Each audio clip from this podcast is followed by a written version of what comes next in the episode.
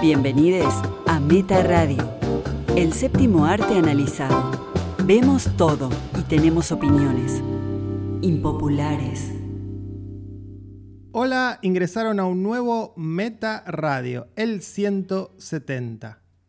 Soy Fer Casals junto a... Valeria Karina Massimino. Y en un rato, Pato Paludi, como siempre. Vale, tenemos un montón de contenido. Sí, va a ser todo exprese. Agarren su cuaderno de notas, porque es rapidísimo todo, es mucho contenido.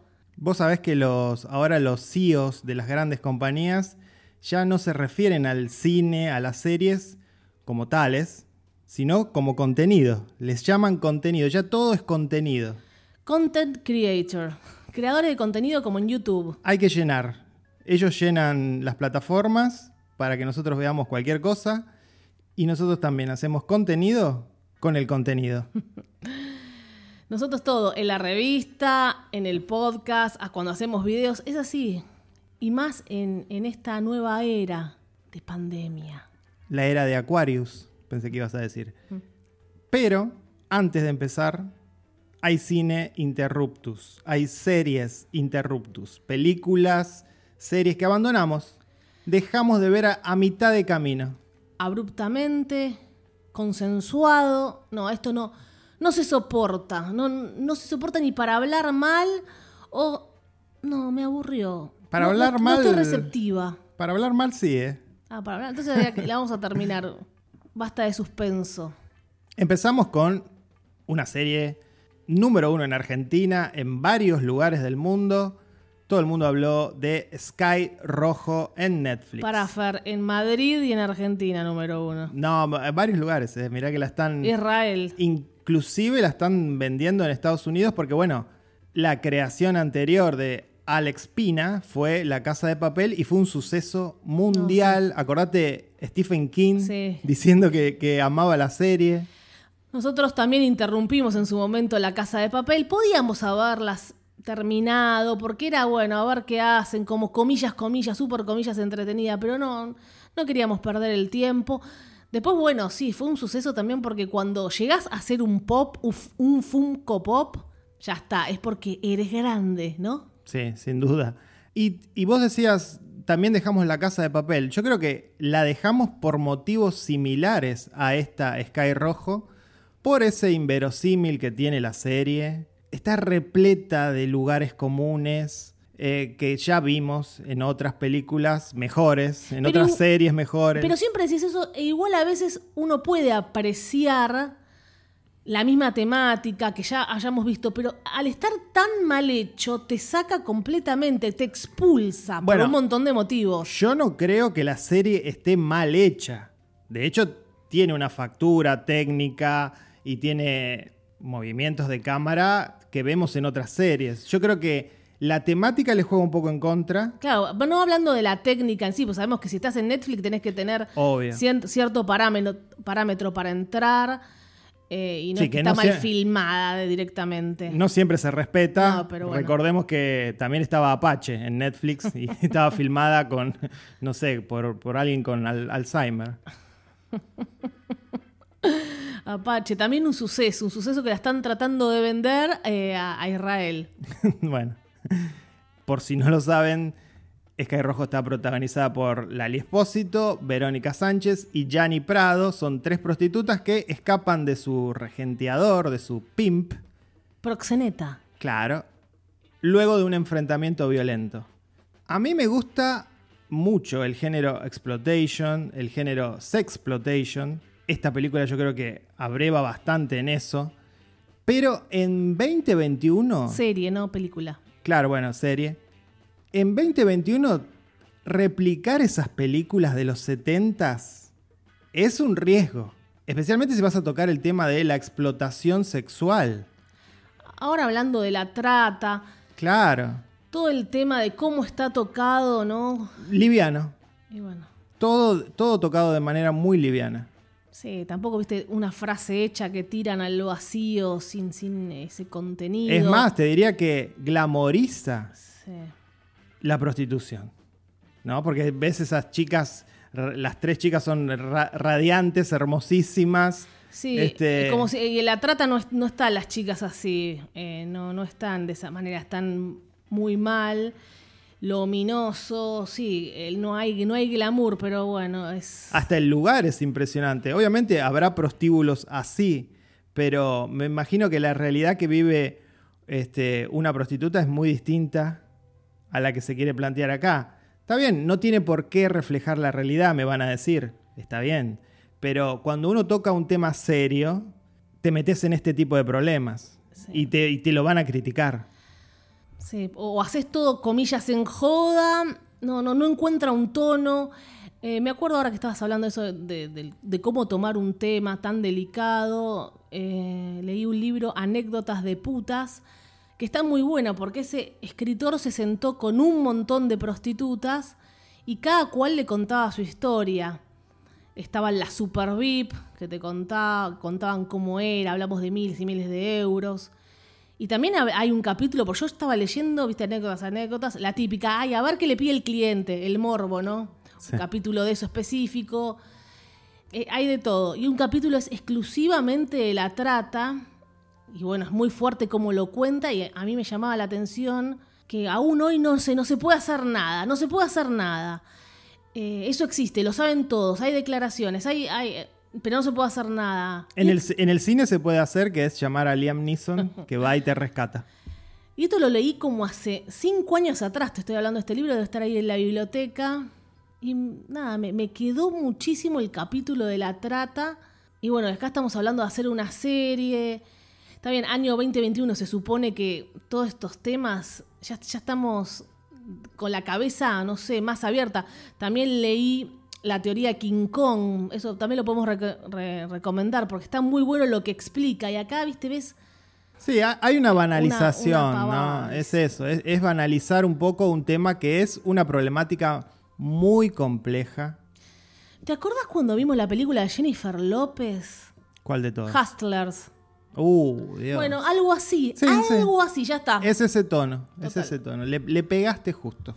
No, no, ma- no más que decir. Igual a Lali la super queremos, que triunfe, que la llamen de, de- de todas partes del mundo. Sí, a mí me encanta Lali. Eh, pero es Lali, es- está siendo Lali siempre. ¿eh? Sí, bueno, pero no, no le pido, no le pido nada más que eso. Yo le pido que se entrene un poquito más porque puede hacer cosas interesantes, que se entrene. Como el, a hablar de su contrincante, Tini Stu, es el mismo que estamos hablando, que casi queda en una superproducción de Estados Unidos, llegó a la final, pasó a mil chicas, eh, para HBO era. No, no, me parece que era la película de Spielberg, eh, West Side Story. ¿Esa? Que Bueno. ya sale, sale pronto. Casi quedó. Casi quedó, sí. Bueno, Igualmente hay actores que les alcanza con el carisma. No necesitan actuar muy bien. sí, bueno, pasa en todas partes del mundo. Vimos un par de episodios, duran muy poco, duran 20 minutos y dijimos basta. Lo mismo nos pasó con The Widow, un estreno de la semana en Argentina. Sí, en cine, que mi sobrino fue y dijo que era malísima al cine. No, no se equivocó. Acá le pusieron La leyenda de la viuda. Es una película rusa dirigida por Iván Minin. Nos enviaron el link, ¿no? El, Sí. el link de prensa para verla en nuestra casa, en no tener que ir al cine. Te pregunto, vale, ¿nos hubiésemos levantado de la butaca? ¿Hubiésemos abandonado la sala? No, ahí ya te quedás. Claro, no te queda otra. te ¿no? quedás. Eh, para los que mandan link de prensa, córtenla con la marca de agua. No se pone marca de agua. Déjense de joder. Protegiendo el copyright de una película que debe estar, ya debe estar en los Ya torrentes. está. Sí, pero le pone, eh, para los que no saben, le ponen una marca de agua que ocupa prácticamente el 30% de la pantalla. Pero toda clarita, ponele. Y no, no pasa siempre, por eso lo, lo- lo digo con esta, porque otros links de prensa, perfecto. Igual esta era mala con o sin marca de agua, ¿no? Es, se trata de una leyenda de, acerca de un espíritu que desaparece personas en un bosque de San Petersburgo.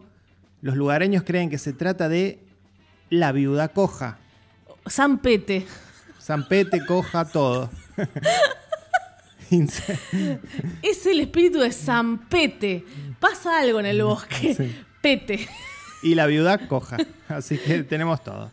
Te pueden pedir algo en el bosque. ¿Alguna vez te pidieron en un bosque No sé, como nos están escuchando en todas partes del mundo. No sé, por ahí nosotros nos reímos pete, coja, no sé qué entenderán en otras partes del mundo. Colombia, Paraguay, de donde, de donde nos escuchan, México. Mejor que no entiendan, mejor. Espera, déjame decir algo, ya que nos estamos riendo. Una vez, yo iba diciendo pajero, pajero.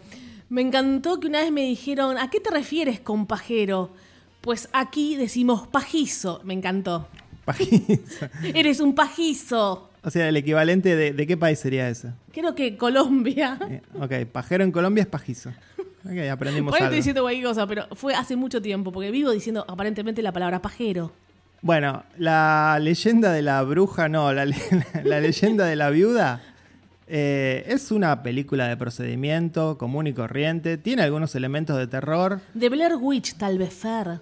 No, ojalá. Un poquitito jugaron ahí con la Eh, cámara, sí, no seas no. malo. No asusta.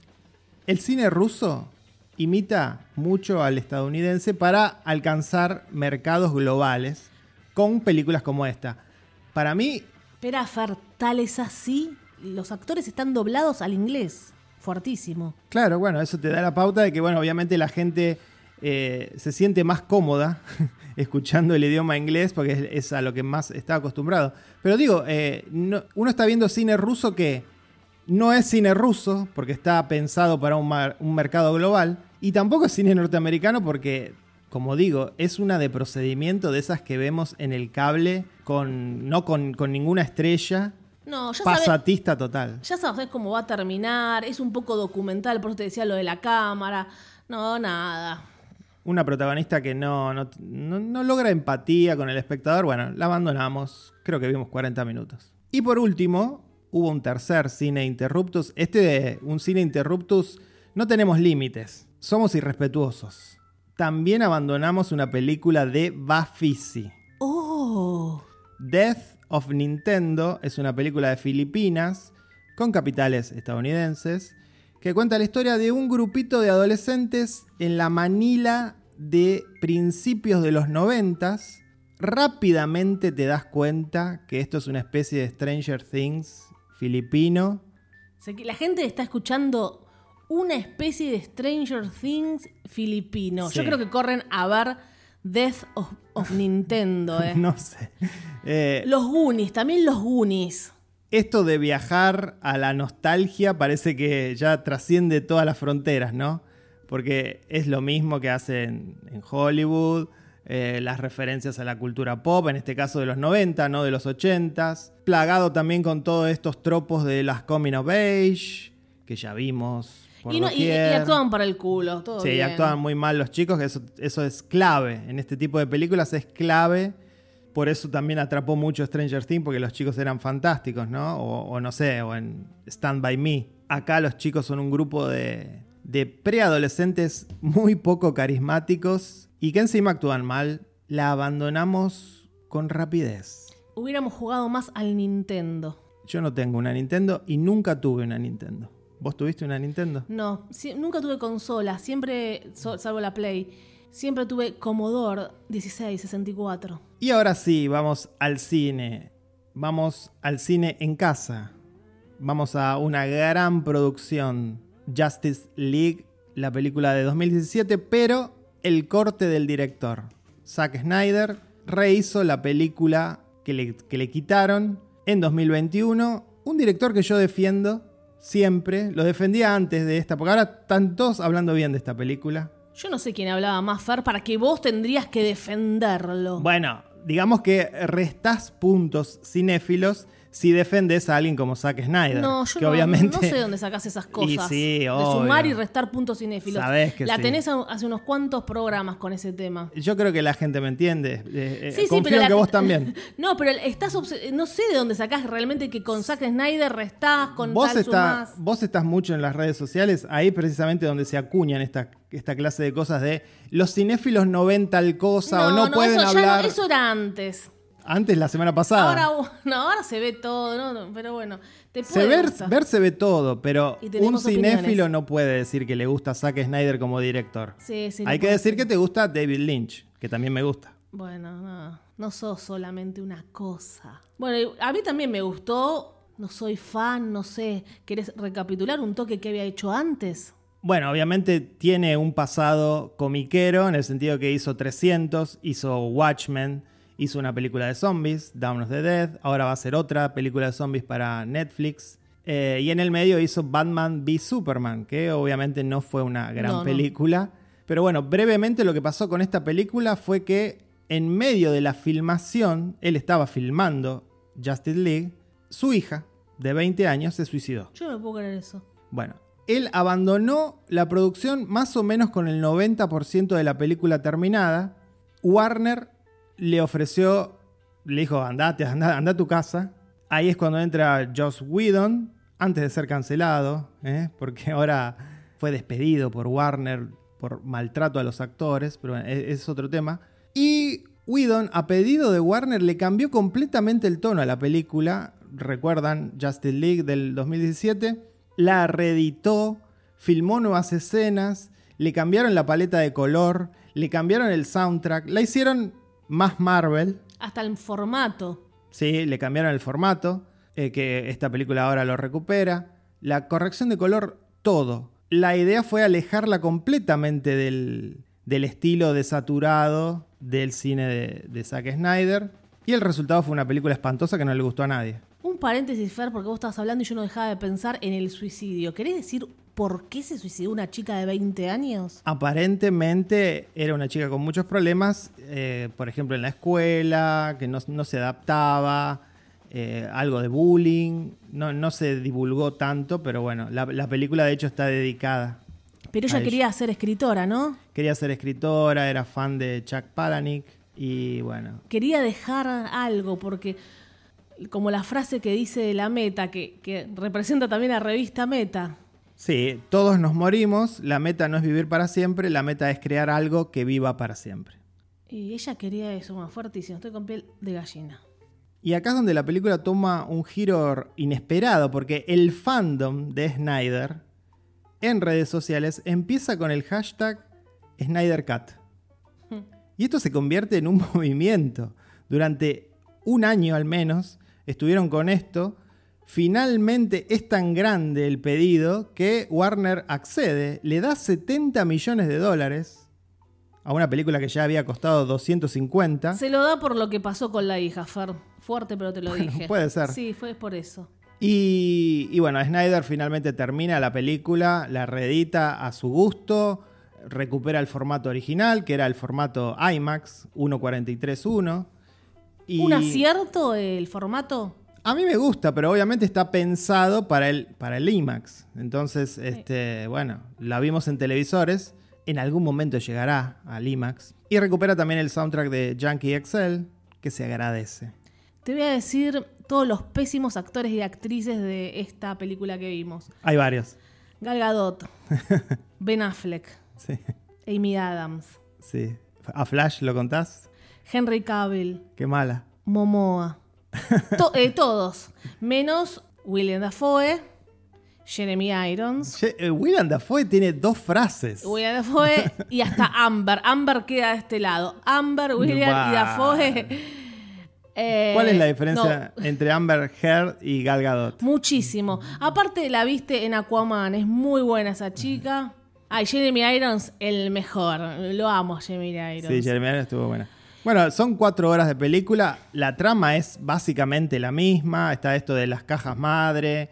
Y como decís vos, Vale, sí, e- efectivamente, las actuaciones son lo más flojo. Ahora, estamos acá, nos ponemos a ver Justice League para ver grandes actuaciones. ¿O estamos para ver secuencias de acción sacada de las páginas de los cómics? Entonces pongamos a cualquiera. No, No, cualquiera eligen no. a cualquiera. Como en Ponen a- Marvel, que no, eligen a cualquiera. Pusieron a gente carismática, Linda. bella, obviamente, Nada como, más. como en cualquier película. ¿eh? Tranquilo, Fer. No veo mucha gente fea en el cine. ¿Por qué? eh, ¿Quién se copió de quién, Fer? Porque esto yo estaba viendo a Thanos con el guante, pero con las cajas, era lo mismo. Está la criatura que parece la de leyenda. Eh, Legend con Tom Cruise, eh, ese diablo espectacular, parece que es este, que sería el Thanos, Sí. el Thanos de Marvel. ¿Qué pasa? No, el, el Thanos sería Darkseid. Stephen Wolf efectivamente se parece un poco al diablo de Legend. Increíble ese diablo. Yo cuando era chiquita no sabía que era el demonio. Yo aún hoy pienso que es así el demonio. Si existe un demonio, pienso, no, no puedo crear en mi mente otro demonio. Es así el de leyenda. Y mucha gente cree que Jesús es como el de la película de los 70, de, de Sefirelli. Si se venden los pósters de Jesús con Claro, ese- con la cara del actor. Eh, Bueno, Bueno, eh, sí, está bien. Eh, los cómics, sabes que se han copiado, estas dos grandes empresas se han copiado todo el tiempo y efectivamente tanto DC como Marvel tiene, tienen personajes que se repiten. ¿quién copió a, qué, a quién, Fer? Decilo, no temas. No sé exactamente ¿Quién inventó a Thanos o a este Darkseid? qué diferencia hay entre el guantalete y, esta, y estas cajas que hay que unir y hay que coleccionarlas para lograr X poder. Thanos cuando lo logró dijo, bueno, estoy muy cansado, ahora me voy a descansar, ya hice mucho. ¿Qué diría e- e- e- este señor, no? De- Darkseid, bueno, no tuvo la oportunidad porque, bueno, cuando, como vemos, eh, finalmente Flash retrocede el tiempo y Como la hormiga, ¿ves? Como Ant-Man. Y por eso te digo, todo se repite. Todo se repite en Ah. los cómics. Acá yo creo que el fuerte de Snyder es lo visual. No le voy a pedir a Snyder que dirija bien actores, que me, que me escriba buenos diálogos. Es todo eso, eh, es, es el relleno. A, al Tenet, el director de Tenet, Nolan. Nolan, le pedías muchísimo. A este no le pedís nada. No sé, si quiero los comparo. ¿Por qué no le pedís un carajo a este? A Nolan tampoco le pido. Sí, le pedís, lo- le exigís. A, a Nolan dejé de pedirle cosas cuando sus tramas tienen 80 agujeros. Entonces, Es cuando, escritor, lo banco. cuando creas películas que efectivamente hay que reconocerle que son creaciones originales, que el tipo no se basa en libros, no se basa en personajes Bueno. ya creados por otros, salvo, salvo Batman, es- eso es genial. Ah, bueno. Pero por un lado ganamos eso, pero por el otro lado perdemos todo lo que, todo lo que nos puede dar eh, una, una trama consistente, porque tiene 80 agujeros Nolan. A vos te gusta escrita y dirigida por Quentin Tarantino. Él hace todo bien. Bueno, sí, hay muy pocos que hacen todo bien. A mí me gusta el que hace todo. Yo creo que eh, Snyder es un tipo que es visual y punto. Eh, por ahí la comparación no sería con Nolan. La comparación que yo haría es con Tim Burton. No, no, la comparación puede ser con quien sea, pero yo te veo muy exigente con algunos directores y con otros no, porque No, lo, ten- no. lo tenés en el corazón, hay un poco, y no le puedo- lo, lo quiero, yo lo defiendo, puntos cinéfilos. Me parece que realmente es un fan de los cómics que llegó a poder plasmar su pasión por los cómics en el cine y lo hace con un estilo increíble. Hay secuencias en esta película fabulosas. Todo lo que es la pelea de las Amazonas con Steppenwolf, la presentación de Flash. Me Es- encanta, eso muy, lo disfruté muchísimo, no lo voy es a negar. espectacular. Eh, ya sé que él usa esto de la cámara lenta, el speed ramping, cámara lenta, speed ramping, todo el tiempo. Pero es muy efectivo y es muy lindo. Y además uno está sentado viendo una película de, de cómics. Pasa, eh, bueno, duró cuatro horas. Pero vos estás abajo del mar, estás un montón de tiempo y pasa de todo. Estás en la superficie, está, pasa de todo. Estás en, en el aire, pasa de todo. Y no es una pelea o un intercambio de un, dos, uno o dos minutos. Es largo, es extenso, no termina más. Y no es que te aburre la pelea, querés como que se siga reproduciendo. Bueno, que siga, que siga. No, está dividida en seis, eh, en seis episodios, digamos. Este, lo cual también hace. Le da, un- le da mucha onda a la película. Sí, igual parecía que ya había terminado como cinco veces, parece que va terminando. Sí, y nunca tiene- termina, nunca termina. Siempre una escena más. Tiene como tres finales y tiene, bueno, el seteo para una próxima película que no va a llegar. Warner ya le cerró la puerta a Snyder. Ya le dio la plata por lo de la hija. Claro, ya igual está, ya cumplieron. Vos y Warner lo, lo- lo siguen estimando. Hay cosas que están muy buenas en, en la película que no estaban en la otra. Eh, se presenta a Darkseid, que era un personaje que era requerido por los fans. La historia de Cyborg es más larga y súper importante. Steppenwolf tiene un background, tiene una motivación. Vos estás dando nombres que la gente no está súper familiarizada como cuando uno dice Bueno, Thanos. Obviamente. Mirá, mirá qué fuerte sí, que sí, es. eh. totalmente. Bueno, la popularidad de Marvel es innegable y, y bien ganada la tiene. A mí no me gustan los personajes de Marvel, sin embargo me gustan todas las películas. Porque como que Lograron una fórmula que les sale muy bien. Estás hablando, sí, porque aparece Cretus, Viltecor, Maticlec. Estás, eh, que nadie sabe lo que está diciendo. Bueno, sí va a haber un Bueno, grupo. Y te digo, aparece el Martian Manhunter, un personaje increíble. Tengo un póster de Martian Manhunter aquí, here, in my, in my, in my desk. Eh, es un personaje muy querido, vos te reís, pero es muy querido por Es los muy, fans. muy, muy querido como Boba Fett. Por ahí, ¿no, Fer? Boba Fett. Boba Fett. Boba Fett. Fest. Fett. Fer. Boba Fer. nada, Superman con el traje negro. Me encantó. Bueno, todo, bueno. todo remite a cómics.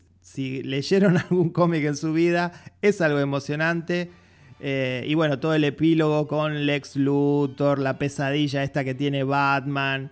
Aparece el Joker, ya todos lo saben, todo el mundo lo spoileó. Ay, se habla de un futuro.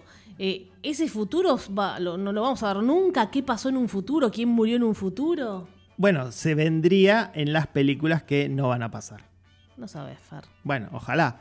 Eh, ojalá me equivoque, pero aparentemente no va a pasar. Fer, esto es una crítica express. Crítica express. Te estás extendiendo. Comentario al margen, ya termino. Eh, Snyder detesta a Superman eh, como personaje. Yo creo que hay muchos fans de DC que quieren a Superman y que odian a Snyder por esto. Porque realmente hasta en el final, en ese final, en ese epílogo, lo muestra como un posible malvado, como un villano en este futuro apocalíptico. Nada más quiero saber por qué. ah, yo no sé, yo tengo que elegir a Superman. Porque, bueno, Batman ya sabemos que es un millonario, no tiene poderes. ¿Por qué eh, le hacen de todo y nunca muere? Es un humano, es carne y hueso, nunca le pasa nada. Pero Bueno, dijiste- me sí. dijiste que en un cómic pasa algo terrible con su espalda. Sí, sí, lo, lo- lo- le quiebran la espalda básicamente en un si no cómic. tiene poderes, pero usa todo su dinero para protegerse con tecnología. No podés igual ante un superhéroe zafar siempre. Ya lo dijo el Batman de Tim Burton, los juguetes. ¿Te acordás que lo decía el Joker? Para mí, la Trinidad, Batman, Superman y Wonder Woman, Y la Virgen María, no sé qué está diciendo, la Trinidad, la Santa Trinidad. la, la Santa Trinidad sigue siendo insuperable como personajes.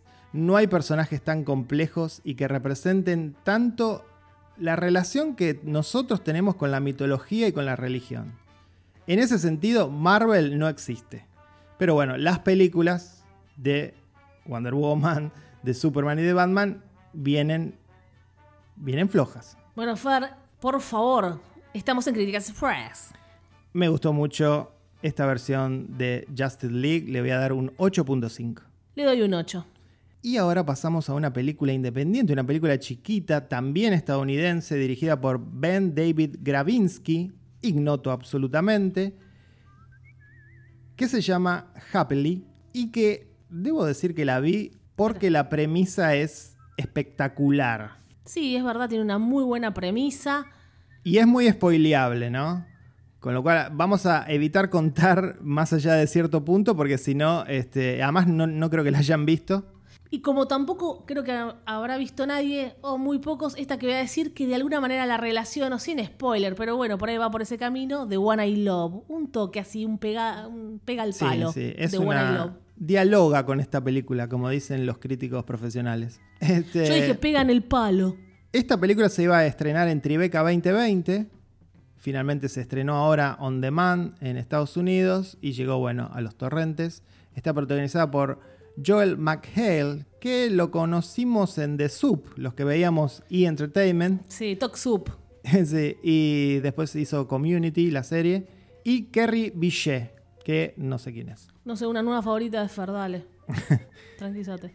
Bueno, acaba la premisa. Una pareja que lleva 14 años de casada es odiada por su grupo de amigos porque se siguen amando como el primer día y tienen sexo todos los días. Eso es, muy gracioso. Vos decís, va, va a ir en joda, va en serio, ¿qué hay detrás de esto? Entonces te súper atrapa porque lo- los odian. No, dice, no puede ser que se sigan queriendo, que se manden mensajitos, que se deseen. Claro, y además la película, como decís vos, eh, los primeros 10 minutos parece una comedia de esas tontísimas que decimos, bueno, ¿qué, qué estamos viendo? Bueno, va a cambiar por completo. De hecho, la película va a introducir un elemento de fantasía, de fantasía conspiración que va a llevar adelante la trama y que va a terminar siendo un comentario súper amargo acerca del amor, de las relaciones, Sí. del, del matrimonio. Este, así que es sorpresiva. No por ellos, sino por la gente también que los rodea. Tanta felicidad también a veces molesta, Claro. pone incómodo. Hay un montón de, de libros que hablan sobre esto. Se filosofa mucho con este tema del amor, la institución del matrimonio, dos personas jóvenes. Y además yo, yo pensaba que esta película plantea el hecho de que, bueno, que esta pareja de 14 años de casado efectivamente son felices, todavía se aman muchísimo y tienen sexo todos los días. Pero ahora con las redes sociales existe la ficción que se crea y que mucha gente replica tratando de mostrar esto. Bueno, Mostrar otra- felicidad, ¿no? Gracias, Far, porque otra vez voy a, citar, pues fui muy criticada cuando yo adoré Greener Grass. Eso es la vida hoy. La vida es eso, es mostrar lo que tengo, soy mejor que el otro, mi familia es más hermosa, mis hijos son más inteligentes. Estar exponiendo el bragging, el llamado bragging. Uno hace bragging, no sé, yo hago bragging de, no sé, de los documentales, pero de la revista, pero cuando uno hace bragging de, este es mi hijo perfecto, este es el boletín de mi hijo, no sé por qué se publica un boletín, este es, es mi pareja y, y lo adoro y ahora en cinco minutos lo voy a hacer con él. Eh, y la gente está consumiendo, ¿no? Todo el tiempo. Ay, mira, esa familia es más feliz que yo. Es un poco enfermo, se habló muchísimo. Hay estudios con respecto a esto. Lo que genera la depresión que generaba en los chicos. También como. Claro, porque Imagínate los adolescentes. Lo hacen también los adolescentes, Es más obviamente. trágico allí. y donde entra donde entran también los los objetos, ¿no? Porque está también la foto de me compré un auto Ahí es donde empieza. y los, entre los chicos es me compré un iPhone o lo que sea, me compré las zapatillas de moda. Este, bueno, es, es todo un una espiral descendente, ¿no? En Perfectos Desconocidos, cito a Paolo Genovese, ¿no? Que después la hizo nuestro amado Alex, Alex de la Iglesia.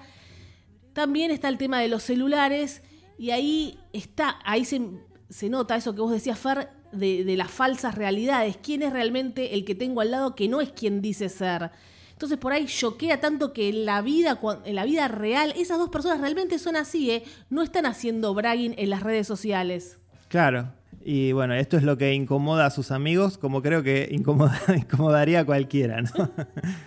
Pero bueno, eh, esta la recomendamos, esta sí, eh, esta es la gema del episodio. Esta es la película que tienen que ir a buscar y decir, vengo de parte de Meta Radio y se llevan esta película. Happily. ¿Qué significa Fer? Felizmente. No es casi feliz de Weinreich, ¿eh? No, no, por suerte no. Y ahora es el turno de Pato. Pato que ya fue tres veces al cine in person. Ama el cine. Nosotros pronto vamos a ir con los recaudos, porque ahora ya saben otra vez que hay más casos por la cepa. No vamos a hablarles del virus.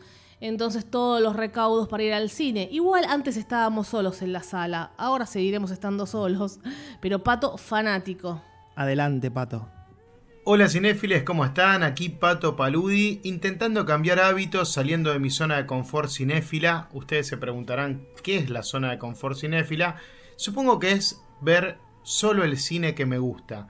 Que en mi caso, ya ustedes lo saben, son las coming of las comedias y los dramas indie, el cine europeo, pero con conflictos contemporáneos, ya estoy un poco harto del holocausto. Y el cine latinoamericano siempre, ¿no? Cine argentino, cine chileno, cine uruguayo. Eh, siempre que sea de Latinoamérica me llama la atención porque está más ligado a un cine de autor. Por eso, en pleno Bafisi, decidí ir al cine a ver Godzilla vs. Kong. Eso es salir de mi zona de confort cinéfila. Y decidí ir a ver esta película sin tener vistas las dos precuelas anteriores de esta saga, donde se presentaron a todos los humanos que rodean a estos monstruos. O sea, me encontré con Rebecca Hall, con Alexander Skarsgård, con Millie Bobby Brown, sin saber quiénes eran ni de dónde venían. Igual creo que es eh, algo eh, lógico que ni Kong ni Godzilla son proyectos con la complejidad en guiones de, no sé, una Inception, una Matrix.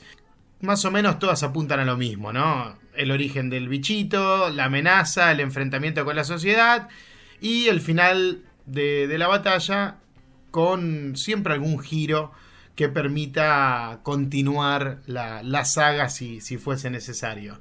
Entonces por eso no me, no me asustaba ir a ver Godzilla vs. Kong sin sus antecedentes Kong la isla calavera y Godzilla el rey de los monstruos. Que les anticipo, ahora sí quiero verlas porque esta película me gustó mucho. Eh, ¿De qué va esta, esta historia? El origen es la aparición de, Godzilla nuevamente para destruir Japón me sorprende en este estilo de películas, ¿no? La habilidad que tienen las sociedades orientales para reconstruir una ciudad después de todos los ataques que sufren. No sé cuántos años pasaron de las anteriores Godzilla, pero eh, Tokio ya está espectacular de nuevo. No sé, acá en Argentina tendrían que pasar 30 años para que los edificios estén de nuevo intactos. Eh, pero bueno, como es una amenaza, se necesita una fuente de energía enorme para poder luchar contra este titán. Y esa energía se encuentra en el centro de la Tierra.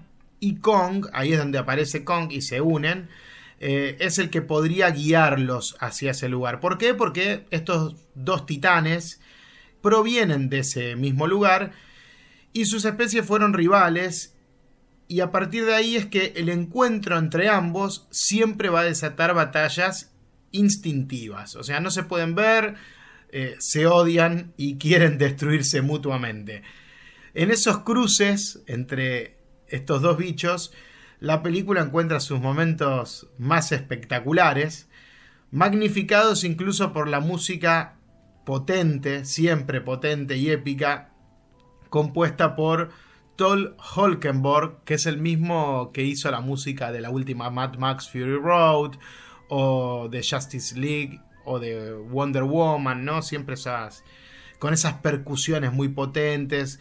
Eh, creo que es un espectáculo aparte escuchar la banda sonora de, de esta película antes del Rey de los Monstruos, que no la vi, yo había visto la anterior un rato, eh, creo que esa no conecta tanto con esta historia, pero tiene una de mis bandas de sonido favoritas, eh, que, es, que está compuesta por Alexandre Desplat. No sé si se acuerdan de esa primer Godzilla que era muy oscura, que trabajaba Juliette Binoche, no me acuerdo quién más, pero recuerdo a Juliette Binoche, la tengo muy presente, pero una peli que me terminó aburriendo porque, eh, o sea, no, no mostraban a, a, Godzilla, todo era oscuridad y encima nada, como les digo, la, historia no era tan original como para, para jugarla a, ese tono y me terminó aburriendo. Vi media hora y la saqué. Pero volviendo a la película, estas secuencias de pelea entre ambos son espectaculares. Hay mucho homenaje cinéfilo y referencias a clásicos del cine de acción de los 80 como Arma Mortal. Seguramente muchos encontrarán otros. Me resultaron muy atractivas en el guion todas las ideas físicas y científicas que justifican este viaje al centro de la Tierra que tienen que hacer. Pero más allá de toda esa parafernalia visual que, que me repito, es muy muy entretenida, los personajes humanos en la película juegan un rol esencial. Y, creo que son los que más disfruté, ¿no? Todos creíbles, con subtramas atrapantes, una red de conflictos que hacen que la acción de la película vaya de un lado al otro del planeta, del océano al continente, de un continente al otro, e incluso, como ya les anticipé, desde la superficie de la Tierra hasta el mismísimo centro de la Tierra.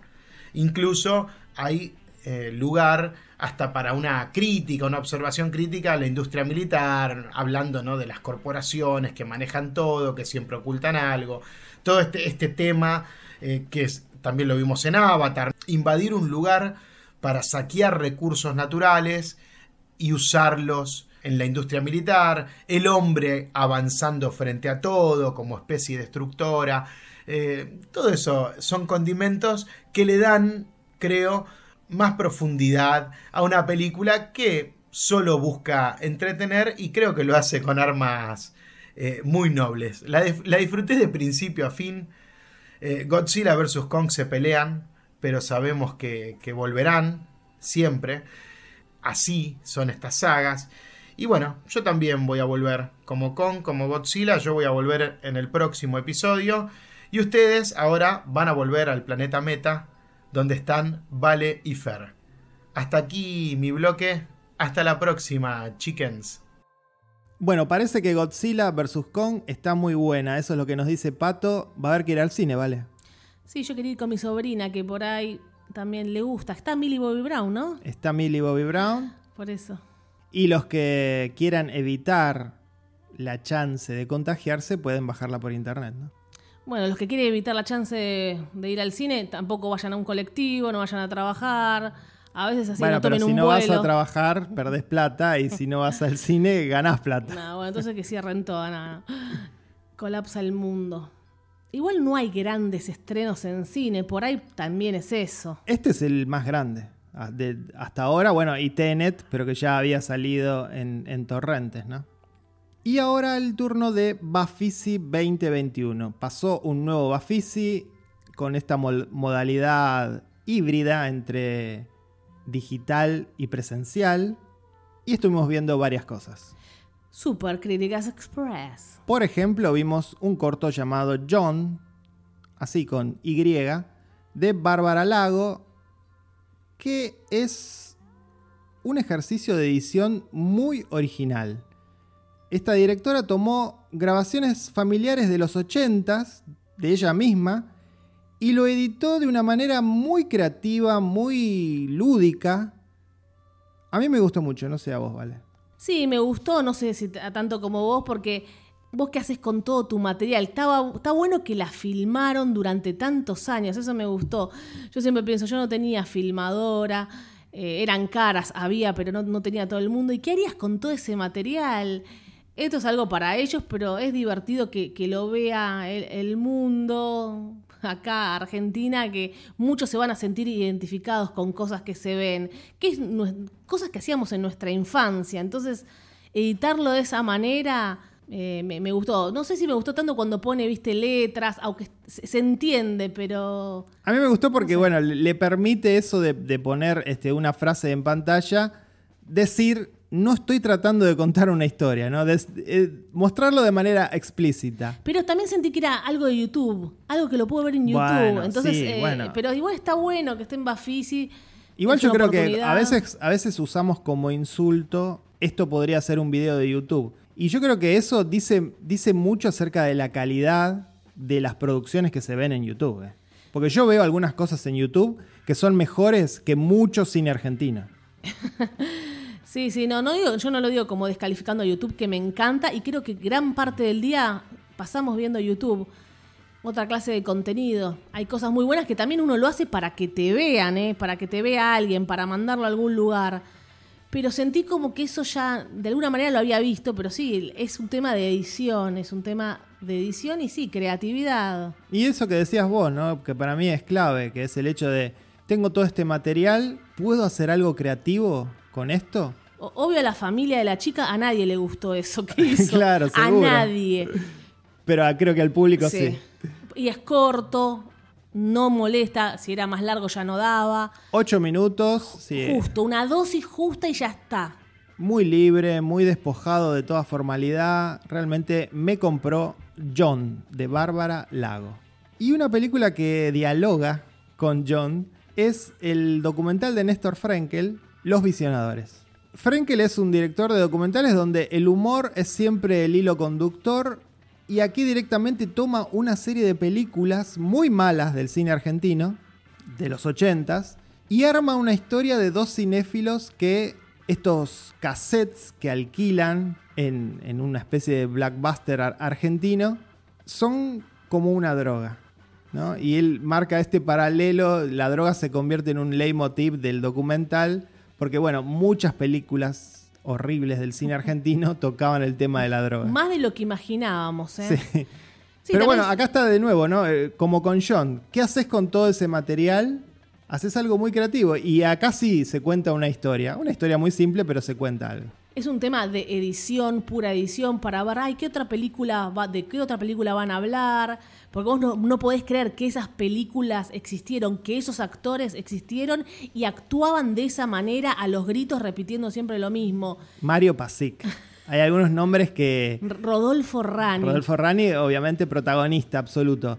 Eh, Daniel Miglioranza. Todo, hay algunos actores que, bueno. Muy, muy argentino, muy, muy, muy nuestro. La, la voz continua que narra, a mí no me gustó. No me gusta el tono de voz, es algo de, de voz. Es Damián, sí, Sí, no, no me acuerdo el apellido, es un actor también. No me gustó para nada. La, la voz que tiene, perdón. Y lo que narra está bien. Por ahí narra demasiado. Para de hablar un poco. Vos sabés que lo llamaron por la voz que tiene, porque es muy particular. no sí, pero a mí esa voz no, no me gusta, no sé.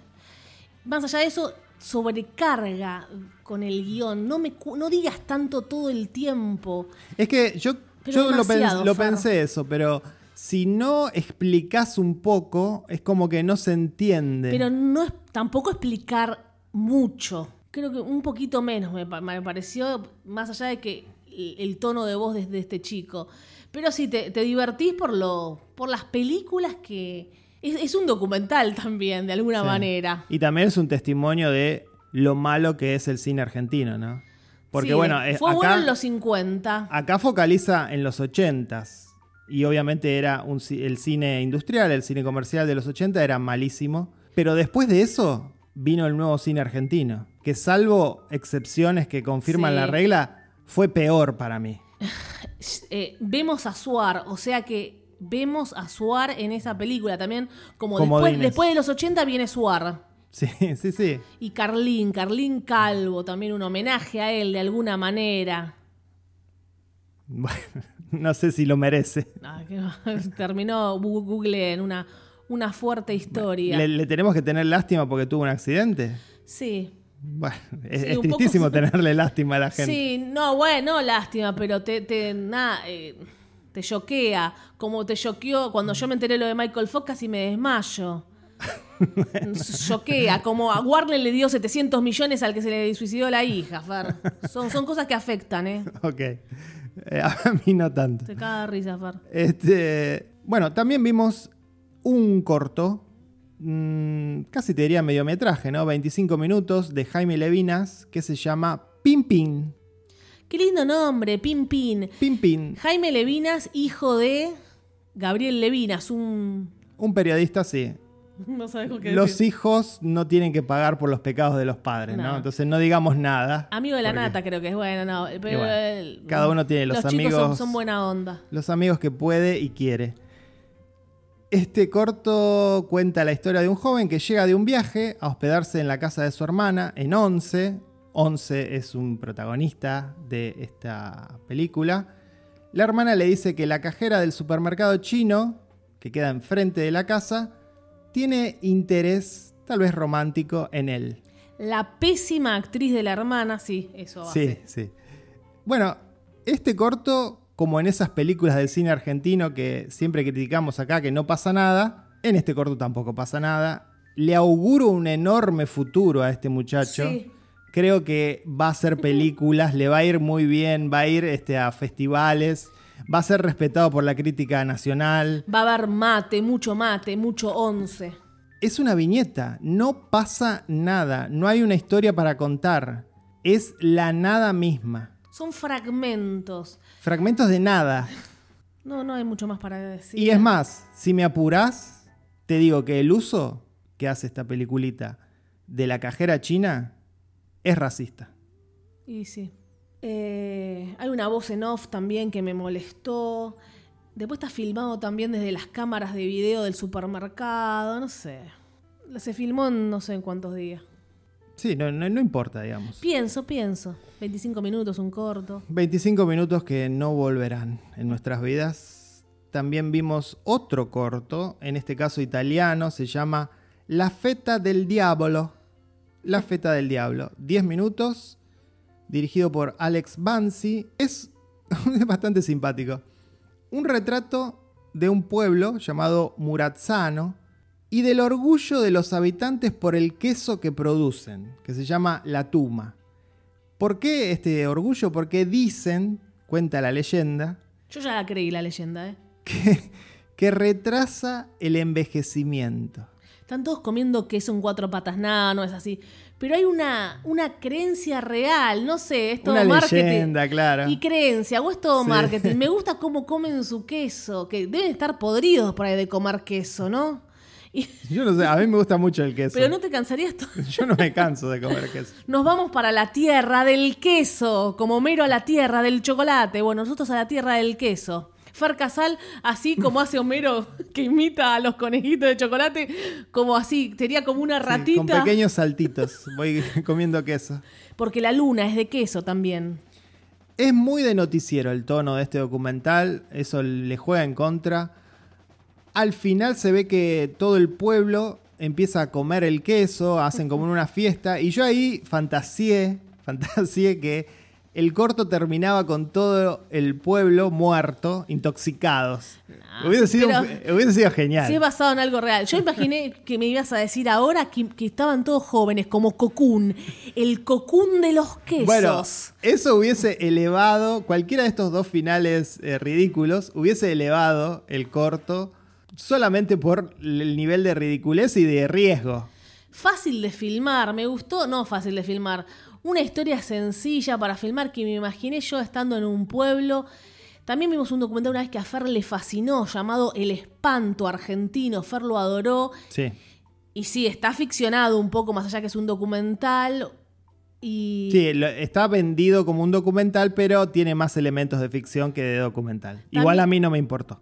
también un pueblo. ¿Qué pasa en ese pueblo? Hay un curandero, todos van a ese Sí. pueblo. Entonces, muy bien contado y filmado. Y acá también está eso, está ese queso, esa historia también pequeño, un corto. Y vemos un pueblo hermoso de Italia. Como todos los pueblos de Italia, ¿no? Sí, puede ser, chicos. Hablamos bien de Italia, amamos Europa, para que lo- los que nos cargan, Fer, con Estados Unidos de Norteamérica. Pasamos de 11 a este pueblo de Italia y ahora nos vamos a Caracas, Venezuela, porque vimos otro corto que se llama La Radio, dirigido por Carlos Novela, 14 minutos. Trata, es muy simple la premisa, sí, decime. The Radio, quería decir. Ah, de Radio.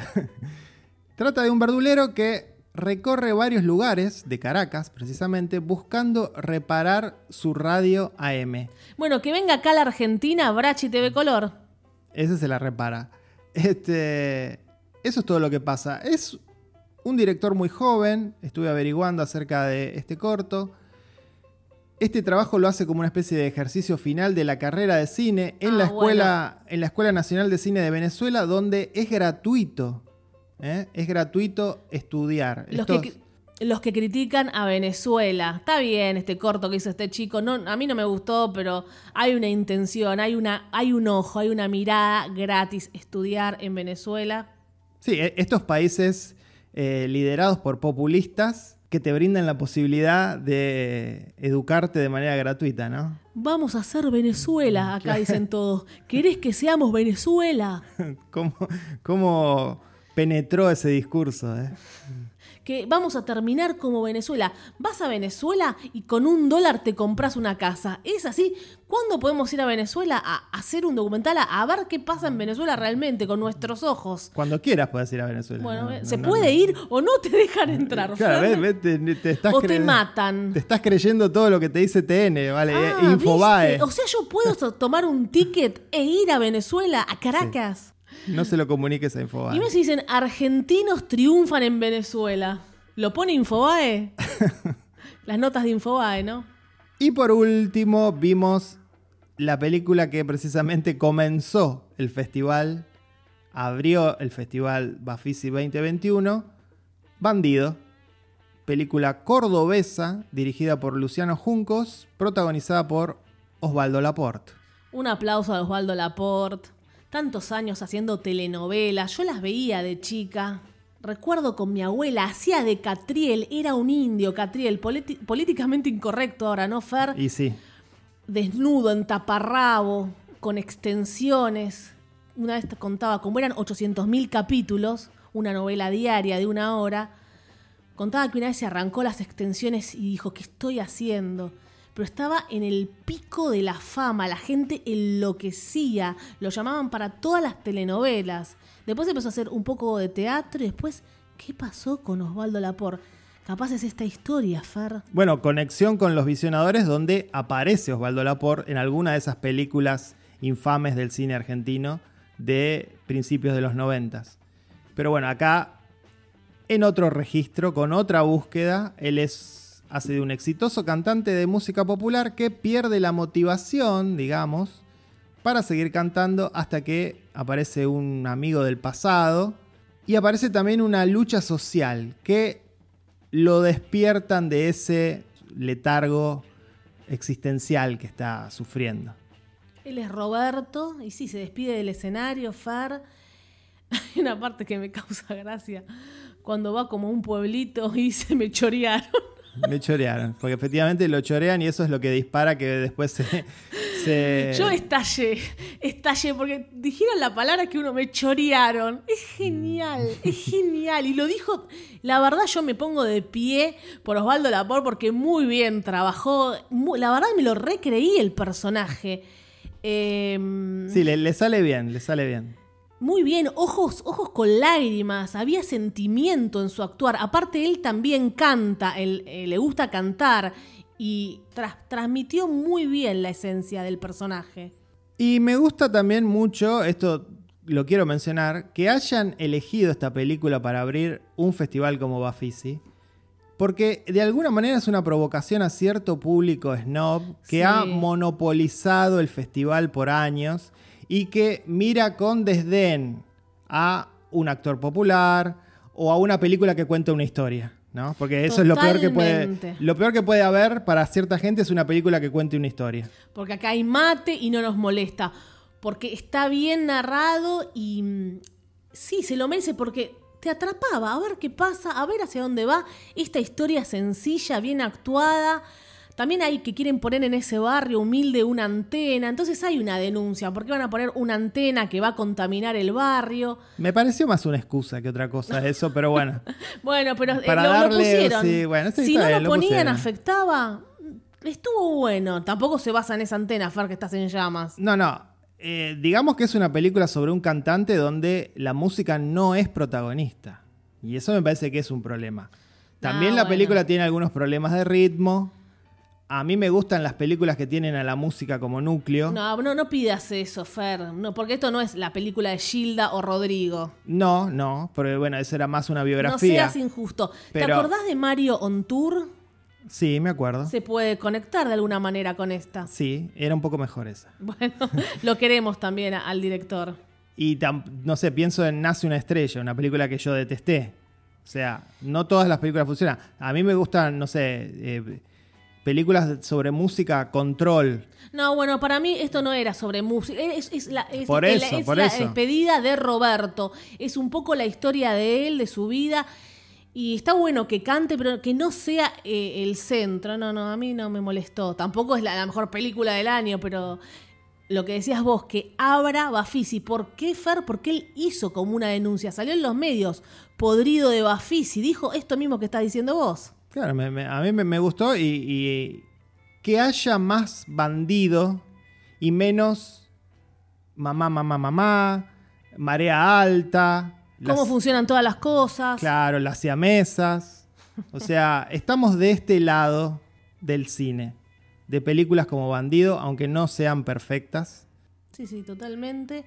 Y no sé, bueno, ahora, después de Bafisi, ¿dónde van a poder ver todo esto? ¿no? Va, hay que esperar, paciencia. Seguramente Bandido va a caer pronto en, ¿Sí? en Cinear. Sí, puede ser. Y hasta aquí llegamos con este episodio 170 cargado de contenido. Somos creadores de contenido, hablamos de contenido de contenido. Fue divertido, fue- fueron muchas cosas. Yo ya me olvidé de lo que empezamos hablando, te digo. no sé los que les habrá queda- quedado. ¿Viste? Cuando termina un episodio, ¿qué me quedó de este episodio más? ¿Qué me llamó más la atención? Para mí el highlight y lo que tienen que salir a buscar es Happily, ¿no? Sí, puede ser. Bueno, Zack Snyder ya la vieron todos Sí, también, sí, estaban sí. locos. Y el repaso anual de Bafisi y Pato que anduvo con los titanes que se pelearon en el cine. Si te parece bien, nos reencontramos en este mismo micrófono dentro de siete días. Por este mismo Vaticanal. Soy Fer Casals. Valeria, Karina, Massimino. Chao. Somos Meta Radio. Cuarta temporada.